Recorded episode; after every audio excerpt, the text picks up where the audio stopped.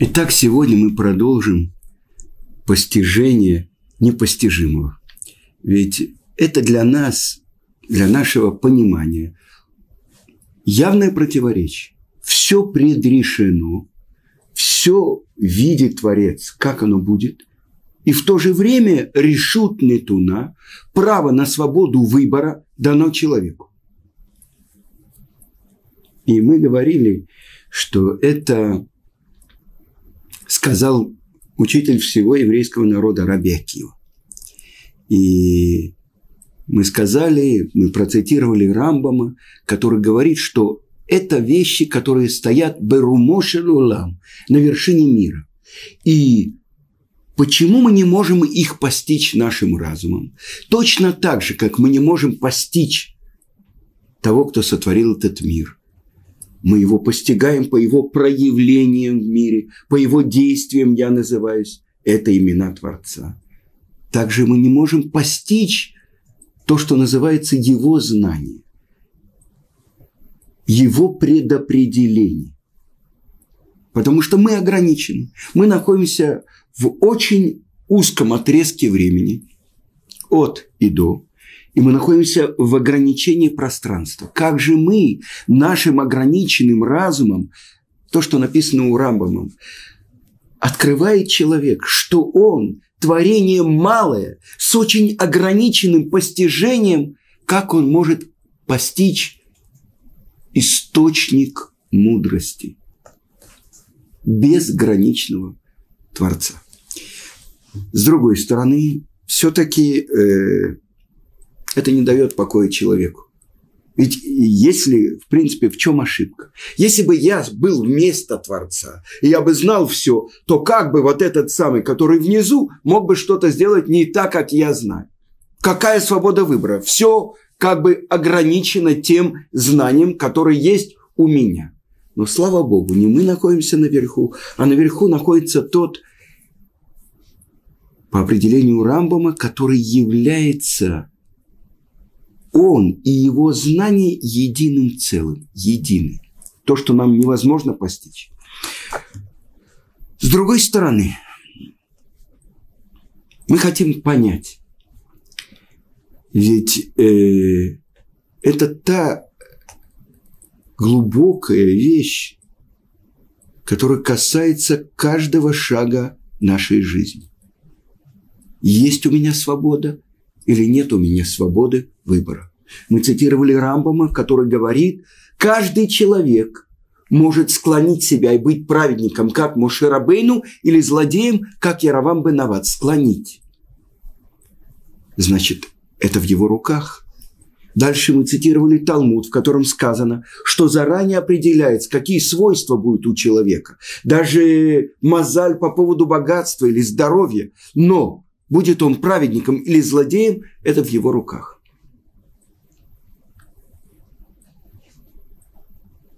И вот то, что мы не можем постичь, то, что над уровнем нашего понимания, это знание и предопределение Творца. А что мы можем знать? Это то, что у нас каждый день, и это то, что написано в Таре. Есть выбор. У Бахарта Бахаим, и выбери жизнь. А есть ли какая-то связь между этим высшим уровнем и нашим уровнем испытанием и выбором, которым наполнена наша жизнь. И вот э, эта книга известного молодого равина в Израиле, который называют в Израиле Милевави. Милевави Мишкан Ивны. Из своего сердца построю храм. Этот Рав написал уже много книг, и Главное то, чему он учит на разных уровнях. Это то, что, с чего начинается Шулхана Рух. То, что праведники, они постоянно находятся перед Творцом. Шевити Ашем Ленигди Тамид, представляю Творца перед собой постоянно, это строчка из Псалма, для них это реальность. Мы, э, когда мы, например, вспоминаем об этом перед молитвой или э, когда мы учим Тору и понимаем, что это божественная мудрость, это от Творца. Мы вспоминаем. У нас есть мгновение, даже в течение дня, когда мы вспоминаем, о, мы стоим перед Творцом. Если, например, во время молитвы Шмунайстры человек не подумает, что вот эти три шага, которые он делает, это мгновение, когда Коэн Гадоль, первосвященник, входил в святое святых и находился перед Творцом. Если человек не представляет, что он находится перед Творцом, а перед стенкой, то это уже не молитва. Дальше сказано, как нищий, который встает перед входом. Как нищий. То есть, Творец, открой мои губы и мой рот, чтобы я произносил перед тобой эти слова. Нет ничего моего, это все твое. Укрепиться в вере. И вот на иврите вера – это эмуна. То глубокое внутреннее, э, Хазуныш называет это чувство.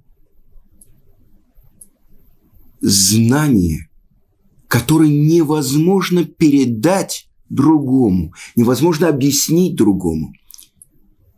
Эмуна. То, что написано в книге Авиезри. Это комментарий на Рамбама, который написал величайший мудрец нашего поколения э, Равшах. Он сказал, что ему непонятно, почему э, это называется эмуна. Ведь это знание. И у Рамбама несколько раз написано знание и вера. Так что это такое? И он обратился к Брийскому Раву, а Рав из Брийска, Рав э, Велвел Зеев Соловейчик, он сказал, ему тоже это было трудно, он спросил у своего отца, у Равхайма Соловейчика, величайшего мудреца, по книгам которого сегодня учатся во всем мире, изучают углубленно Талмуд. И тогда тот ему объяснил. Там, где кончается наше знание, начинается вера. Эмуна –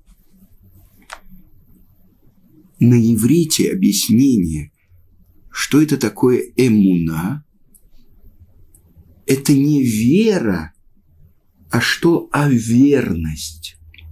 То знание, которое я получил, то, что у меня в крови, в генах, то знание, которое я получил с горы Синай, я должен реализовать его, осознать его и быть верным этому знанию.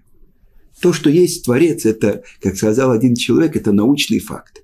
Теперь, что я с этим знанием делаю? Насколько это знание меняет мою жизнь? Насколько я верен этому знанию? Вот это и есть вера, эмуна. А теперь вернемся к нашему вопросу.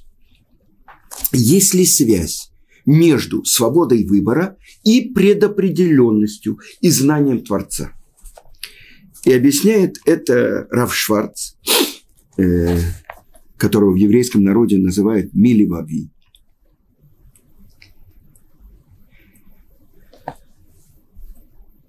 Он цитирует э, Равцадыка Коина из Люблина.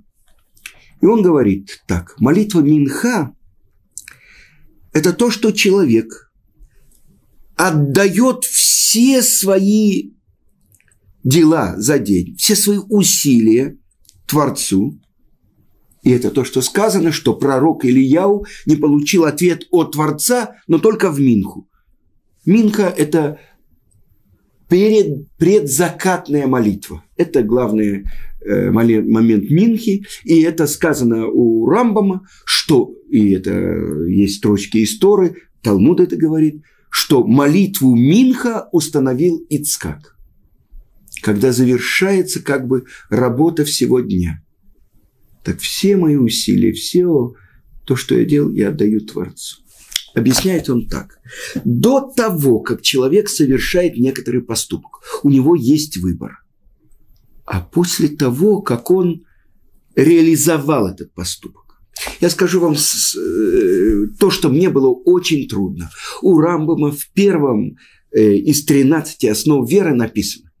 Я верю полной верой, то есть я уверен, я полагаюсь полностью на Творца, что Он сотворил, не сказано творил, что Он сотворил и управляет всем миром, творит, так, Боре Умангик, Боре творит мир и управляет им. И дальше все то, что делалось, делается или будет делаться, это делает только Он. И это вещь, которая меня поразила. Я пришел, я положил эту книжку на стол. Это я сделал или Творец? Но это Рамбам. Все то, что делалось, делается и будет делаться в мире, это делает только Он. Значит, до того, как что-то делать, есть у меня выбор. А после того, как это сделано, вот на этой точке я хочу остановиться. И э, он цитирует Талмуд. То, что написано в трактате Шаббат, 89-й лист. Говорится так, что э, у пророка Ишияу сказано, возвращайтесь ко мне, э, еврейский народ. И даже если будут ваши э, одежды обогрены, э, э, как багреница, если вы сделаете чуву, раскайтесь, они обелеют, как снег, побелеют, как снег. Хорошо. Но задает вопрос Талмуд, почему шани – это э, пурпур, это красный, но сказано кашаним, как годы. Надо было бы сказать, как шани, как пурпур. И объясняет это Талмуд. Откуда мы знаем, что обвязывают вокруг жертвенника э, красную нить, а если мы сделали чуву в Йом-Кипур, в конце она белеет. Так почему сказано кашаним? Почему сказано как годы? Надо сказать как красные, как пурпурные. И вот что отвечает Талмуд. Сказал Рав Ицкак. Сказал им Кадош Баруху, Израилю. Даже если ваши грехи будут кашаним алалу, как годы эти, шездурот убаот мишешет ямей берешит, атакшав – что выстроены, годы выстроены и приходят от шести дней творения и до сих пор кешелек эльбину, как снег обелятся. До этого у нас выбор – сделать так или так. А после того, как это действие реализовалось, что открывается? Что это глубинный замысел Творца, чтобы это действие произошло в мире. Вы понимаете, если мы сделали чуву, тогда это действие, даже с отрицательным знаком, хатаим, грехи, которые окрасили в красный цвет, нить красная, пурпурная, обелятся как снег. То есть я приведу пример из другого места Талмуда.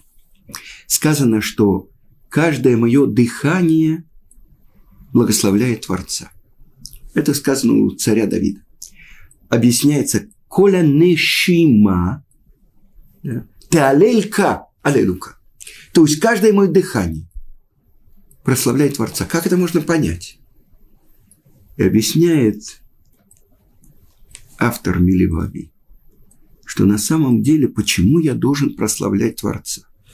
Потому что каждым дыханием когда как будто оставляет меня моя жизненность. То есть жизнь ушла, все. И появляется новое дыхание, новый воздух, новая жизнь. Это уже новое мгновение, это новый человек, это обновление. Теперь, то, что написано у Рамбама. Если человек раскаялся и сделал чуву, то это уже не тот человек. То есть первый человек, который сделал грех, который нарушил и так далее. Если он оказался, он приводит место из Талмуда, из трактата Йома, в том же месте, с тем же испытанием, с той же женщиной, и не сделал это из любви к Творцу, это уже свидетельствует о нем. То-то знает, что в сердце человека, что это уже бальчува, это другой человек. То есть этот грех не имеет отношения к тому новому человеку, который совершил чуву. Но все эти даже отрицательные поступки должны были спуститься в мир и пришли в мир. Но этот человек, тот, у кого были пурпурные одежды, теперь он в белых, как снег, одеждах. Это то, как менялось цвет этой пурпурной нити в конце Йом-Кипура. Вы понимаете, о чем говорится? Как годы, которые были как бы упорядочены от шести дней творения до сегодняшнего дня. Очень важно понять.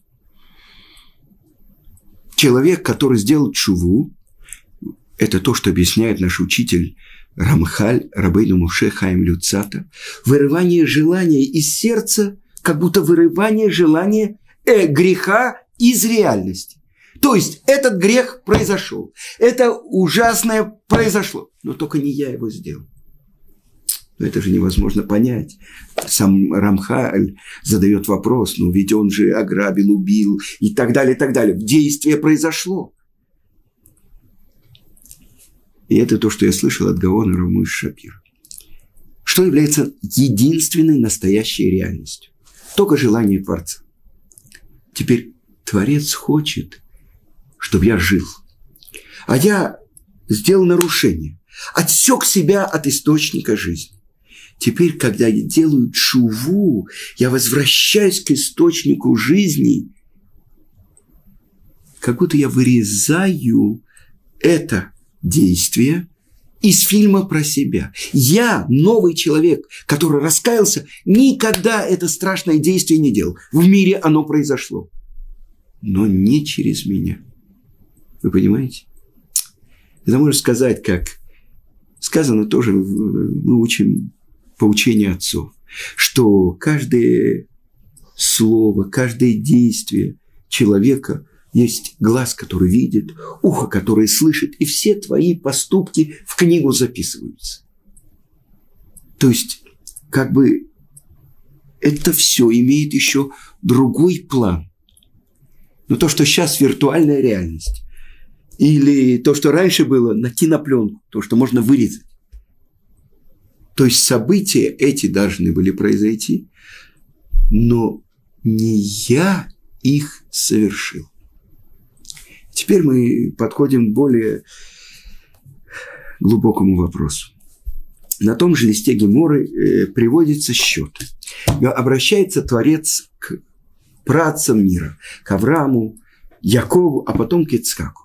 И говорит Аврааму, твои сыновья согрешили. Отвечает Авраам, чтобы умерли, осветив твое имя. То есть за грех полагается смерть обращается Творец к Якову. У него было столько сыновей, было страдание, как, сколько событий страшных происходило с его сыновьями, страдания отца. Царь Гидульбанин, когда он растит своих сыновей. Может быть, он найдет оправдание, твои потомки, твои дети согрешили, умрут, осветив твое имя. И говорит Творец, не в дедушках понимания, не в детях понимания. Лобей Сабы и Лобей Дардыки. Это имеется в виду Авраам и Яков. И тогда он обращается к Ицкаковину и говорит, твои сыновья согрешили. И вдруг Ицкак отвечает, это мои сыновья, а не твои сыновья. Когда они стояли у горы Сина и сказали нас Нишма, будем исполнять, а потом будем слушать, будем учить, как ты сказал, Бни Бехори Израиль, мой сын, первенец Израиль. А теперь ты говоришь, мои сыновья. Продолжает Ицкак защищать нас от обвинения за наши грехи. Потом, сколько грешит человек? Продолжает Ицкак в этом же месте. Дни жизни нашей 70 лет, 70 лет. Но только с 20-летнего возраста начинается суд с неба. Хорошо, отнимем 20, остается 50. Хорошо. Теперь, сколько уходит на сон? Тут же он снимает половину, 25 лет. Да, пока человек что-то соображает, пока там это, 25 лет. Хорошо, 25. Теперь из 25 отнимем на молитву, на еду, на туалет. 12 с половиной. Сколько остается? 12 половиной лет. На грех. Да? А если ты согласен, тогда, говорит Ицкак Авину, пальгалай пальгалейха. Половину на меня, половину на тебя.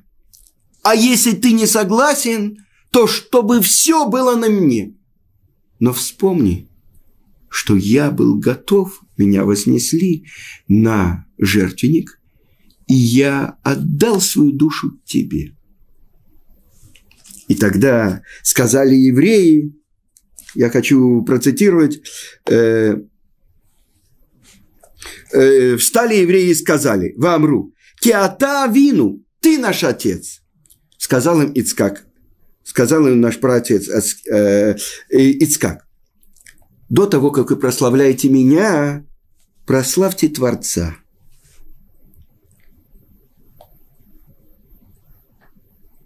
И тут же они обратили свои глаза на небо и сказали, это тоже из пророка Ишаяу. Ата Шема Вину Гоалейну Миулам Шемех. Ты Творец, наш Отец. Ты наш Избавитель навсегда. Это имя Твое. Это то, что искал Кадош Баруху защиты против обвинения, что еврейский народ совершает грехи. И тогда что получается? То есть на самом деле Ицкак говорит, что все эти грехи передаются Творцу. Вы понимаете, о чем идет речь? С чувой. С раскаянием. А теперь давайте посмотрим.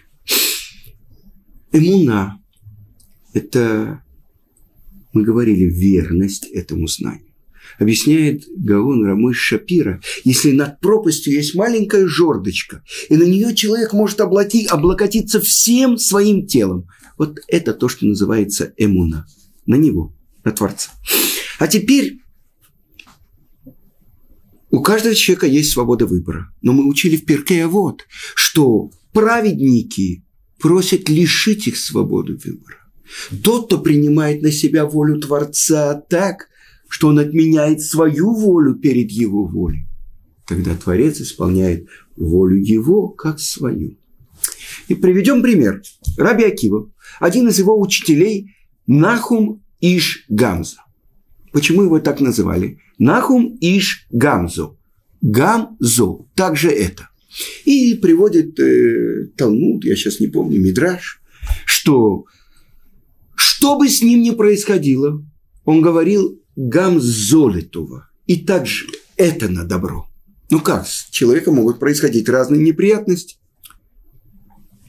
Гамзолетова. И это на добро. Хорошо. Теперь его ученик, тот самый Раби Акива. Взял Раби Акива осла, взял петуха, взял свечу и отправился в какое-то место. Ему нужно было по каким-то делам. Он был э, э, очень богатым. Мы говорили про то, что он получил большие деньги от э, своего тестя Кальба Саво. И он занимался сбором э, пожертвований для бедных, для бедных народа Израиля. И вот он приехал в какое-то место и стучится в дома, его не впускают. Он сказал, Гамзоле Това. Что делать? На ночь оставаться посередине дороги. Он отправился в поле, нашел какое-то дерево, привязал своего осла, сел под деревом, зажег свечу и открыл книгу Тору и начал учить. Зачем нужен был петух? Чтобы разбудить его, если он заснет, чтобы он мог это. И вдруг налетел ветер и загасил его свечу. Он зажигает, гасит. Тогда он говорит, гамзоли това. Хорошо, проходит какое-то время. Э, из поля прибежал какой-то лис, набросился на его петуха, раз, раз, забрал его, унес.